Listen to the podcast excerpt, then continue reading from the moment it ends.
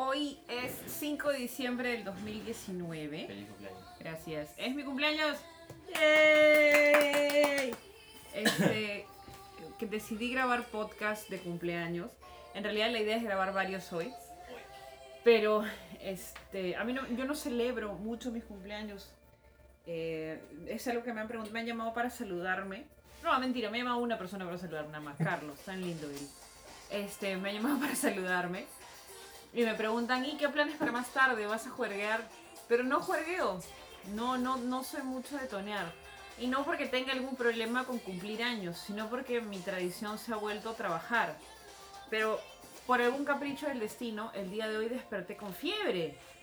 O sea, no por un capricho del destino, es que he estado durmiendo hasta el ano y eventualmente iba a tener algún efecto secundario. Y el efecto secundario ha sido como una especie de agotamiento y pues me ha empezado a doler la cabeza y he estado con fiebre. Pero usualmente no celebro mis cumpleaños. Para este episodio de cumpleaños nos acompañan Fernando, dígale Fernando. Hola Fernando. Y nos acompaña Javi, dígale Javi. Hola Javi. Hola Javi. Fernando, ¿celebras tus cumpleaños? Pues la verdad, o sea, lo único que me tengo que asegurar con mi día de cumpleaños es que solo tenga el día tranquilo. Sí lo puedo pasar como gente, pero no como que en fiesta. Terminar en el piso. No, cayéndose. No.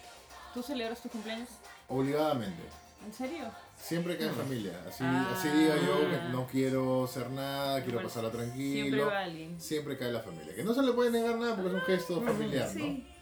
Pero si por mí fuera, no celebraría nada. Es que yo también haría lo mismo de no celebrar y, y- y limitar los saludos a mensajes de texto y algunas llamadas.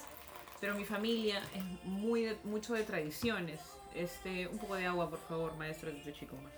Este, mi familia es mucho de tradiciones. Por ejemplo, esta tradición que tienen de levantarte a las 6 de, De la, la mañana. mañana. cantándote las mañanitas. Y eso que ahora es a las 6 de la mañana, porque antes te levantaban a A las las 5 cinco de de la, la mañana. mañana. Este, creo que es otra razón por la cual nunca nos la pegamos previo al cumpleaños, porque tienes que levantarte a las 5 de la mañana. Eh, y la idea es como que entrar cantando con tu torta y soplan y todo. No sé, es una tradición muy extraña. Pero el tema es que a mí no me gusta la torta. Eh, no me gusta, o sea, solamente como torta de chocolate y me aburrido hacer lo mismo una y otra vez. Así que esta vez lo que hice fue pedirle a Verónica, que es mi hermana mayor, que si quería seguir con la tradición de comprar algo para compartir, que sea Kumo de cumpleaños.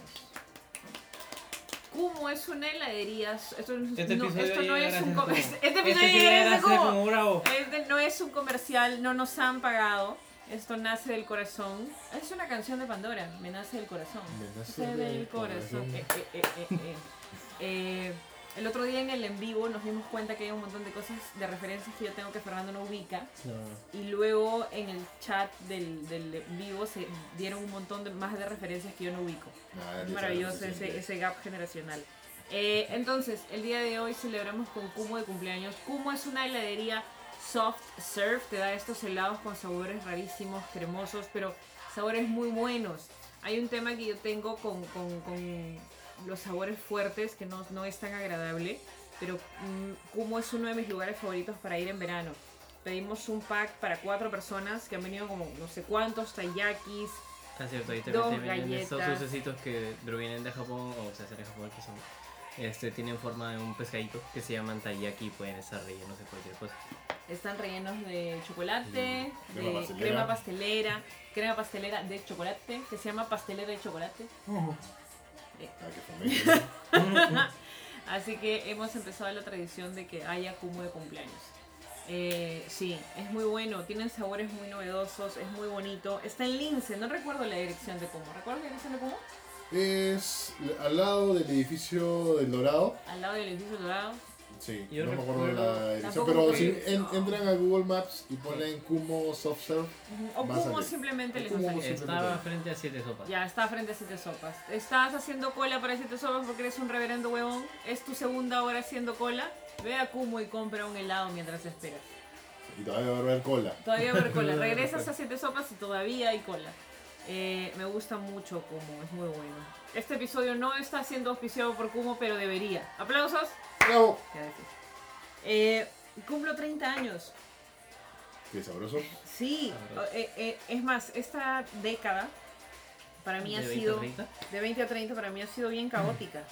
Mm. O sea, hasta los 19 pensaba que tenía todo controlado, encaminado y aburrido. Claro, hasta los 19 estaba todo como, ah, va a seguir un ciclo normal, ¿no? Voy a terminar de estudiar, luego voy a trabajar y luego voy a hacer lo que hace todo el mundo. Eso era hasta los 19. A partir de los 20 y 21 los planes cambiaron completamente. Me estás asustando, yo recién cumplí 20. Ah, ya Ah, te fuiste al Tú diablo. tuviste, tú tuviste un turning point. Ya claro, yo tuve un turning point que era que mi vida iba a ser simple, normal, común, e igual que el resto, normal. Eh, pero lamentablemente a los 21 me diagnostican epilepsia y to- absolutamente todo se va al diablo. Y cuando me refiero a todo no es una exageración, o sea, es todo. Desde la facilidad de tomar decisiones hasta el trabajo y todo. Así que entre los 20 y los 30 años me ha pasado absolutamente de todo. Sí. De Has pasado un- unos- unas subidas, una bajada bien bravas. Qué bestia, ¿no? Ahora, a mí me diagnosticaron epilepsia a los 21, significa que los 31 es mi aniversario. Mm. Y ayer hablábamos con un amigo, Alexi Fuentes, que recibió las 12 acá con nosotros y me saludó por mi cumpleaños. Un saludo para Alex. Un saludo para Alex. Alex. Hay que grabar podcast también con él. Puta, con él van a salir 100 podcasts. Este, Sí. eh, y acá hablamos sobre la opción de que por primera vez en mi vida quiero celebrar los 10 años de mi diagnóstico. Quiero hacer una epifiesta. Que sea el, El epicentro, epicentro. de la diversión, concha. No mentira. Otra idea que propuso. Es el, Este, el foco. es foco el epileptógeno. Un foco epileptógeno. Este, quiero hacer una fiesta para celebrar los 10 años de epilepsia. O sea, no quiero celebrar mis 30 años, me chupa un huevo. No hice fiesta cuando abrí élite. Probablemente nunca me case. No voy a hacer fiesta. Pero sí tengo que hacer fiesta cuando cumplo 10 años de mi diagnóstico. ¿Recuerdas cuándo fue Inicio de año escolar, creo. Ah, exacto fecha? No, no es forma. Ya, Marzo. No, ya que nosotros cubrimos, lo, medimos todo por lucha libre, Ya, ya, ya. fue el año que cumpliste 21, no me 21. acuerdo cuántos años, qué año era, Sí. pero fue el día después de WrestleMania. Ah, la que. Oh, sí, había ido a Perú Wrestling. Claro que sí. Había ido a una reunión de Perú Wrestling para ver 2011. WrestleMania. Eh, y recuerdo, ahora lo recuerdo, antes no lo ¿Qué recordaba. WrestleMania fue? El de 2011. No recuerdo qué número era. No recuerdo qué número era. Pero fue un día después de WrestleMania. Wow. sí, déjame ver qué WrestleMania era porque tengo una memoria. Corroboremos la información en este momento. WrestleMania 27. Ya. Wow. ¿Qué- ¿Cuál era el main event? A ver, vamos a ver, según Wikipedia, porque cuando no son memorables las luchas, te olvidas de las cosas. Sí, oye. Sí. Por si a alguien le da curiosidad, hemos colocado un playlist Ah. de Billboard 100 de 1989. Traído por usted por el Eh, maestro Tito Chicoma. ¡Wey! Eh, Main Tito. event de WrestleMania 27. ¿Sabes por qué no lo recordamos? ¿Por ¿Por qué? Porque fue John el Miss con John Cena. Ah, Ah, la... estaba cerca. Ok. Ah, por eso, por eso empezó mi epilepsia. Por eso Sí. tuviste. Entonces, eh, hacia el día siguiente de WrestleMania fue el 4 de abril. 4 de abril. 4 de Juraba abril. que había sido marzo. No, en abril, WrestleMania es en abril. Eso, claro, claro. O sea, tuve mi primera crisis, ahí empieza mi diagnóstico y ahora 30 años, sobreviví a la década, que se supone que no debía sobrevivir, porque en todos estos años yo he recibido diagnósticos de las cosas más eh, sorprendentes, hasta, no sé, a cualquier otra persona creo que le hubiera provocado un efecto distinto. Pero sobreviví a esta década. eh, bueno, este es el último año de la... No, aguanta. Este es el último año de la década. ¿Cuenta? ¿Me entiendes? O sea- o sea, estamos todavía en la década. Ya terminó la década. Técnicamente todavía no faltaría O para. sea, faltan estos 12 meses para decir que sobreviví a la década. Sí. Sí. Muchas gracias. El otro día hablábamos acerca de que en realidad no vamos... ¿Cómo era lo de los años, Fernando? Que ¿Los en realidad el calendario nos deben años. Ah, Todos de somos que- más jóvenes de lo que pensábamos. De que realmente el año no dura. Realmente el año no dura 365 días, Sino sino que nos están 360. robando años. Decimos como que 364, di- 364 días, 23 horas, Claro, y 54 esos años, minutos. esas horas que sobran se están juntando, pero no nos las están dando. Es como cuando no te, no te pagan por las horas extra que haces. O es como cuando no te dan el vuelto completo. Exacto, y se, quedan con tu tus vuelo, se quedan con tus Ajá. centavitos. o eso Ahí de, quieres donar, quieres donar, quieres donar, pero cuando saques la cuenta de todo lo que has donado, Gracias por ¿dónde sus mil soles de donación, Exacto, señor. ¿dónde están mis mil soles de donación? Es lo mismo. Eh, El día de hoy, la verdad, he pasado todo el día en, en casa. Primero me levanté muy mal, con los ojos hinchados. eh, me dolía mucho la cabeza, estaba con fiebre. Y me- mi miedo, mi terror siempre es volver a tener crisis. O sea, yo puedo tener lo que tú quieras. El día de mañana, no sé, me- ya me ha pasado, no me diagnostican cálculos. Ah, puta madre, qué bueno que sean cálculos. qué alivio, su madre. Este, tienes este, gastritis, uy, qué buena. Pero en el momento en el cual siento o existe la posibilidad de que voy a tener nuevamente crisis, me da un ataque de pánico terrible. Porque las crisis no son controlables, o sea, es una tras otra, se hace muy complicado. Así que el día de hoy decidí este, descansar. Eh, cancelé mis clases, que es lo que más me molesta. Me, me molesta el, el tema de cancelar trabajo y decidí quedarme acá. Y la verdad he estado todo el día este, Comiendo como. co- comiendo kumo, Claro. almorzando y viendo un programa que tiene más capítulos que One Piece. No, no, no, por favor. Betty la Fea. Tiene- En Netflix. Betty la fea. Escúchame, Betty la Fea, he leído, he leído en- y quiero su opinión acerca de esto. Porque he leído en internet que quieren retirar a Betty la Fea del catálogo de Netflix.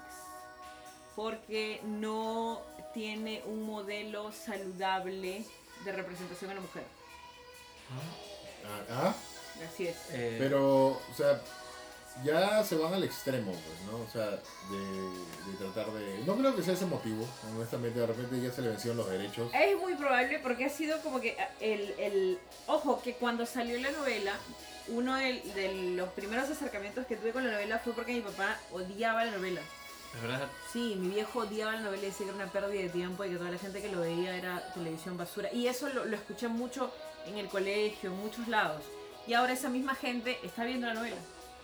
Es un tema de, no sé, con los años ya ves las cosas de otra, de otra forma. ¿no? Oye, a mí me parece de puta madre toda la historia porque para empezar estás hablando de una mujer que no está en los cánones de belleza eh, eh, tradicionales y que se supone que es muy inteligente y es muy preparada y al final la contratan por... En realidad me parece muy paja mira la historia, me parece un, me parece un mate de risa.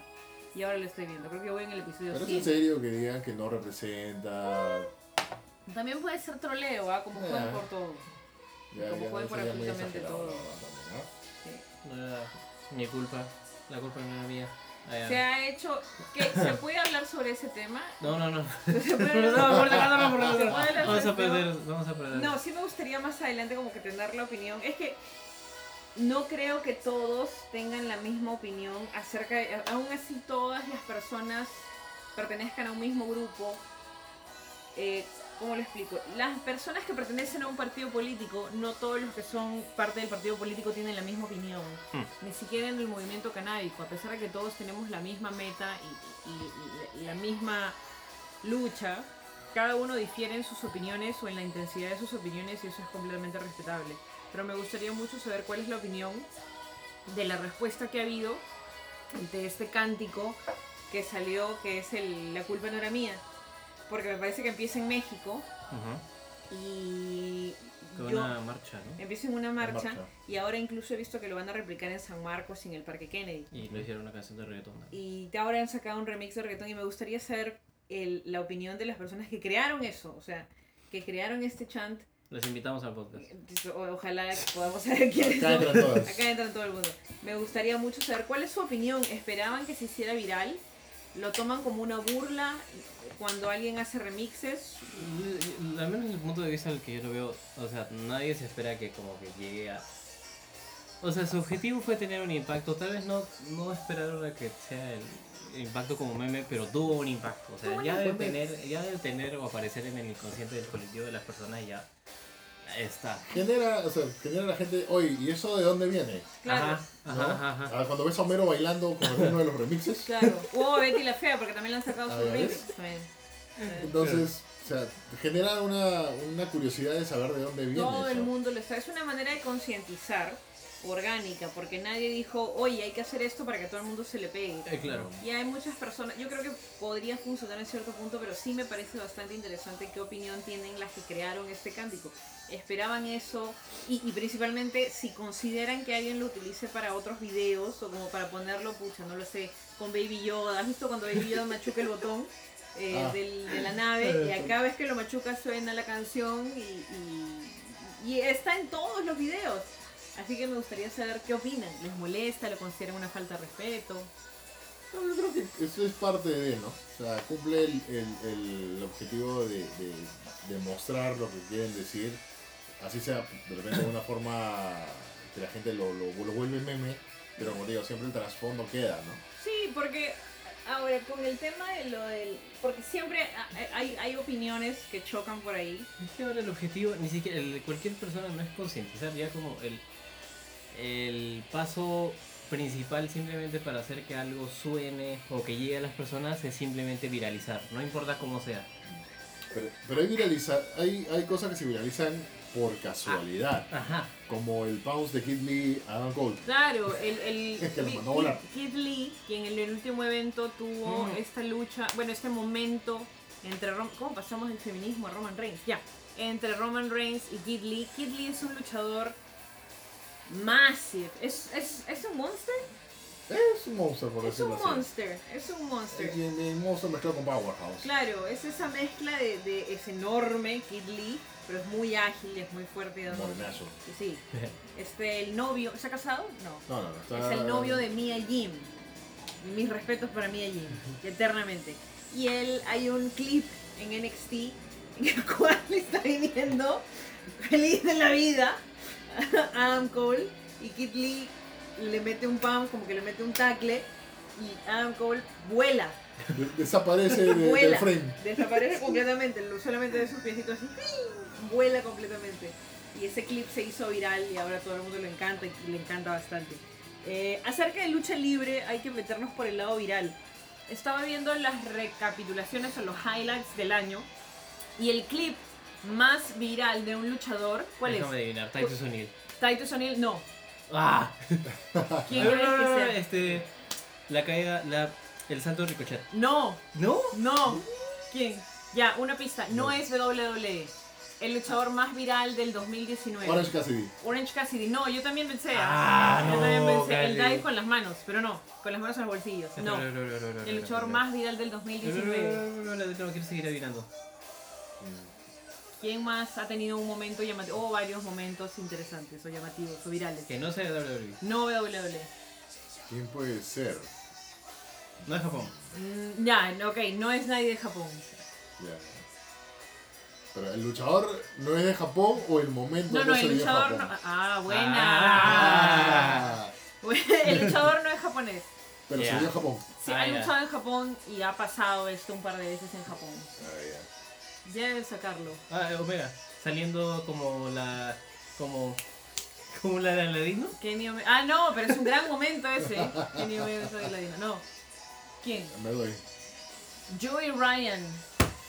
Joey Ryan con el Pines Flex y todas las variantes que han Sí, habido del sí. Pines Flex ha sido el luchador más viral del ¿En 2019. Ah, Alucina, alucina.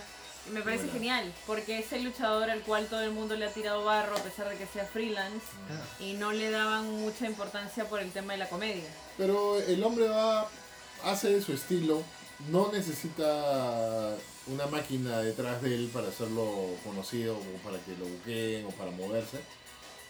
Es, pero lo consigue, lo ves en todos lados.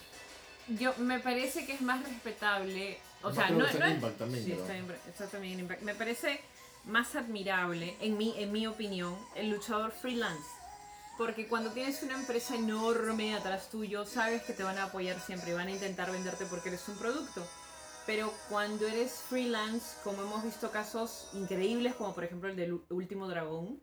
Último Dragón no estaba amarrado con una empresa grande fuera de WCW y, y lo tienes a él vigente hasta el día de hoy. Exacto.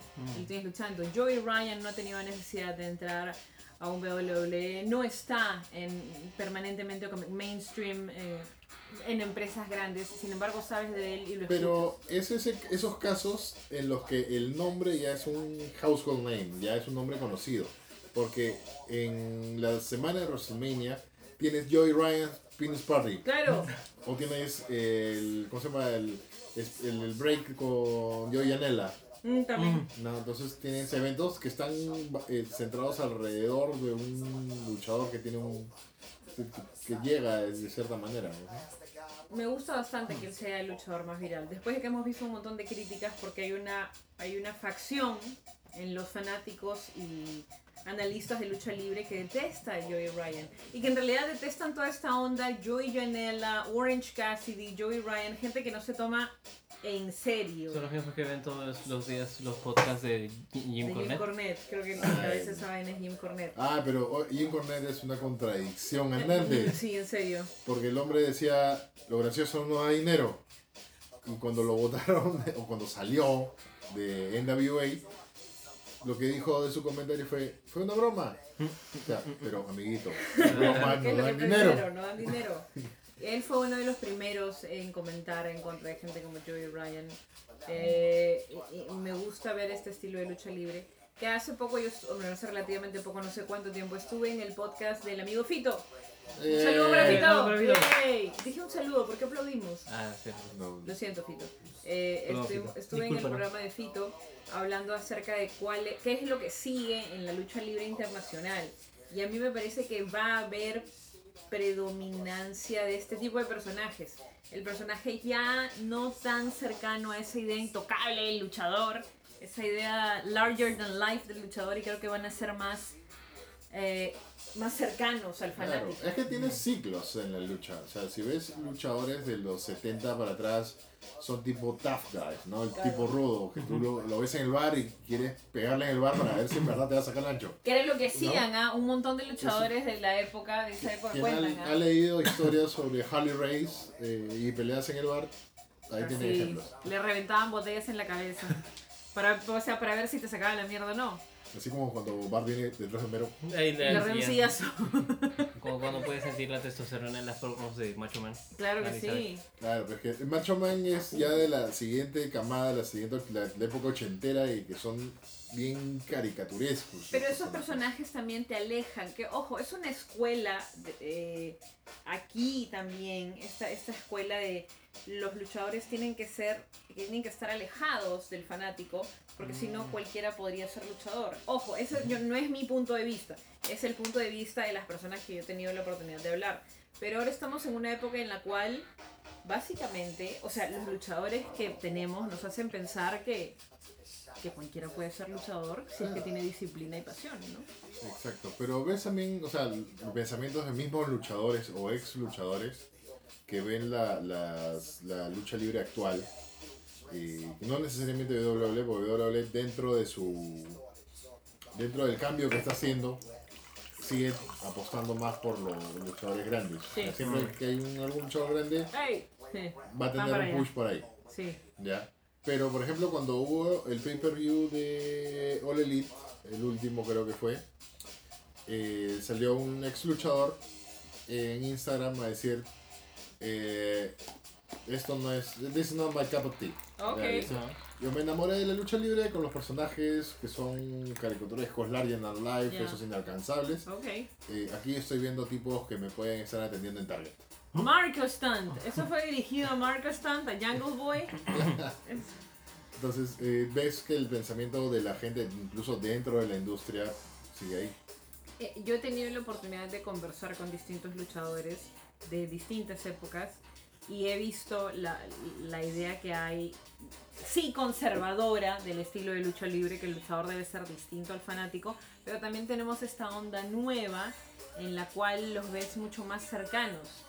Ah, Yo tengo mi opinión personal, cada uno no necesariamente tienen que gustar todos. Por ejemplo, a mí me gusta mucho, mucho el tema de los luchadores inalcanzables con su personaje casi caricaturesco separado del ser humano.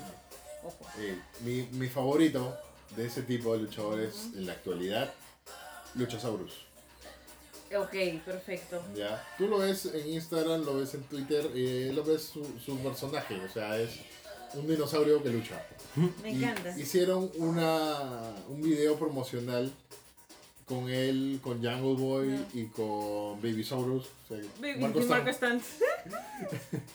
que fue lo máximo porque lo narraban como si fuera pues Discovery Channel. Genial. ¿no? Y mate de risa. Es lo máximo. De ese tipo de personajes caricaturescos relativamente nuevos, extraño mucho a Delirious. ¿Recuerdas a Delirious? Claro, pero creo, bueno, eso era Booker en Ring of Honor. Claro, ya no está. Uh, Ring of Honor que está, pero. Está. Me gustan mucho ese tipo de personajes. Pero ya no los ves tan seguidos en, en el mundo de la lucha libre. ¿Cómo fue que pasamos a conversar, a hablar de mi cumpleaños, feminismo, lucha libre? Regresando, jalando el tema de regreso a tu cumpleaños o a tu aniversario eh, De epilepsia. de epilepsia, ¿qué te gustaría hacer para tu aniversario? Eh, iba a decir drogas, pero este es un podcast familiar, así que no. Hierba va a haber de todas maneras. Sí, definitivamente. Claro. Medicina al dos. Eh, en realidad, eh, ah, voy a tener la oportunidad de probar leche canábica. Eh, Probablemente el próximo podcast sea en leche canábica. Oye, que mi papá no se confunda. Que mi papá no se confunda por el quaker, le mete leche canábica. Recuerda poner una etiqueta, no tocar. Con la pálida a estar. Es la leche de Juan. Sí, con no tocar es el alma de papi. No tocar es el alma. Este, ¿qué quiero hacer para mi aniversario eh, de epilepsia? Quiero una fiesta. Quiero que todo el mundo, o sea, si va gente, quiero que sean conscientes de que están celebrando mi diagnóstico, mi enfermedad y que absolutamente cualquier persona puede hacer lo mismo. Eh, siempre me ha incomodado cuando la gente me dice, oye, pero qué admirable lo que haces, cosa que no me gusta, qué admirable lo que haces. No, no es admirable, estoy haciendo lo, lo que dicta el sentido común, ¿no? Si estás enfermo no te puedes quedar quieto, tienes que buscar soluciones y todo si está dentro de tu posibilidad. Si eres una persona que necesita un cuidado extra o necesita esa dependencia porque no le permite, porque tu diagnóstico no te permite desarrollarte completamente, pues también, o sea, hay un tema de búsqueda siempre de la dignidad, de la calidad de vida, que es lo que yo estoy haciendo. Yo quiero poder vivir la mejor vida que me permita mi diagnóstico. Y creo que en estos 10 años me lo he ganado. I don't know. Entonces, tono, tenemos tono el próximo año. Sí, Lucina. Ahora si Ah. alguien me quiere, no sé si Gladiadores quiere alquilarme el Danzac también. Así. Con ring. Eh, Con el ring y todo. Todos los tragos en el ring. Ahí, ¿Vas a ir a Gladiadores el 7 de diciembre? sí, sí, ya tengo mi entrada. ¿Vas a ir a Gladiadores el 7 de diciembre? No tengo mi entrada. Mm, Porque no he conseguido. Todavía hay entradas, hay 70% vendidas, vi ahora. Sí, O sea, de todas sí. maneras iré a buscarlo. Yo no voy a poder ir porque tengo trabajo. Pero Ah. Cochino trabajo. sí, además todavía no han anunciado ninguna lucha de apocalipsis. ¿no? Ah, No, mentira, Ah, no, mentira, voy. mentira, mentira. Ya no, ya no. Mentira. No quiero nada. Así que este ha sido el podcast por mi cumpleaños. Que tengan un lindo 5 de diciembre. Toda la música ha sido de el Billboard 100 de 1989. Si tienen la oportunidad, vayan a Kumo a comer helado. Ahora que bloqueaste la pantalla de celular, ¿qué pasaba si no se hubiera grabado nada de lo que hubiéramos hablado? Eh, siempre tengo ese temor. ¿Qué pasa si bloqueo el celular y no graba nada? No sé. No lo sé. Y Lo cerramos el podcast con el. Para, para, para, para. Cumpleaños feliz. Ey, ey.